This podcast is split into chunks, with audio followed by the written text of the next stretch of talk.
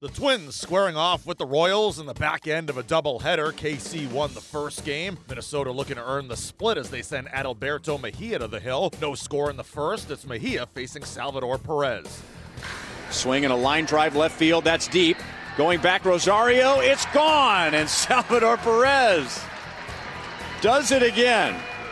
I am taking no credit for Salvi's success at all, but every time I bring up his Target Field success today, he hits a home run. In fact, he hits a two run home run. So the Royals have hit five home runs today. They hit four in game one of the doubleheader, and now they're fifth in the first inning of game two, and the Royals lead 2 0. Here's the pitch to Grossman. That's swung on, belted into deep right center field, and gone, and the game is tied.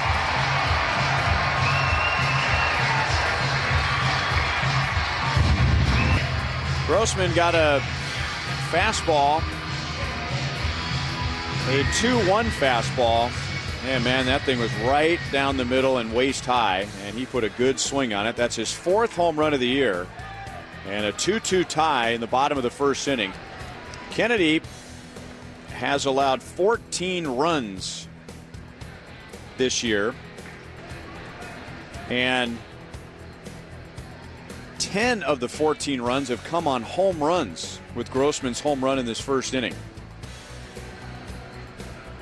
Here's the 3 1 pitch. And Kepler swings and he jolts that one. Deep into right field. Back goes Soler. It is gone.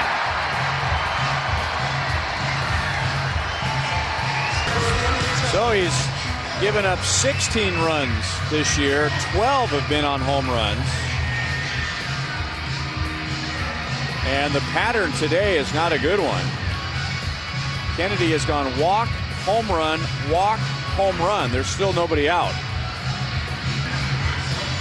He's normally such a sharp command guy, and obviously hadn't pitched in more than two weeks, and just looks just looks rusty early. And you just hope he can can get it together. 20 pitches, only seven have been strikes. Two and two with one out to Dozier. Here it comes.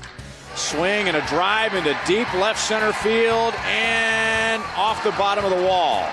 Adrianza to third. He'll be waved home. Dozier's into second base. And Minnesota has taken a 5 2 lead in the second inning.